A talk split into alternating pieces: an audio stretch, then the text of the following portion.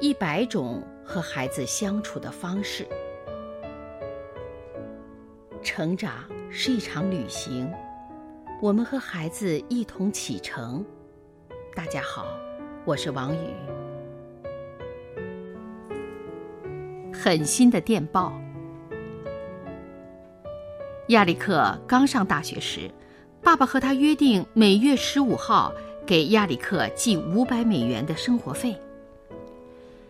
亚历克用钱既无计划也不节制，三天两头的与同学到校园餐厅挥霍，结果第一个月还没过完，亚历克的口袋里就剩下几个钢镚叮当响了。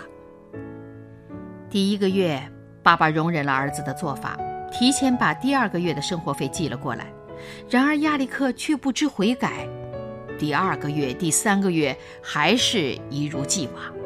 终于在离第四个月的收款日还遥遥无期的时候，亚历克又捉襟见肘了，身无分文了。万般无奈之下，亚历克只好拍了一封电报回家，内容简洁明了：爸爸，我饿坏了。爸爸很快回了电报，也非常简短：孩子，饿着吧。生活真是太奇妙了。在那之后只有二十美元的十天里，亚历克绞尽脑汁，节衣缩食，出手之前必会细细打算，竟然也把艰难的日子熬过去了。从此以后，亚历克开始精打细算，并且发现，其实只要稍稍的节制一下不必要的支出，每月四百元美元生活费就足够了。这样一来，他甚至可以积攒下一些钱。亚历克用这些钱买了许多自己喜欢的书、唱片，做了一些比如旅游、捐款等有意义的事情，当然也没有忘记偶尔和朋友们到餐厅聚餐。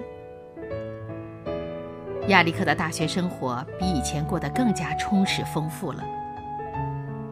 教育孩子有多种方式，有时应该温和，有时必须严厉甚至狠心。一味地娇宠孩子、纵容孩子的恶习，对孩子的成长极其不利。所以，该狠心的时候就狠心，把孩子逼到很为难的境地，他自然学会自己想办法解决问题了。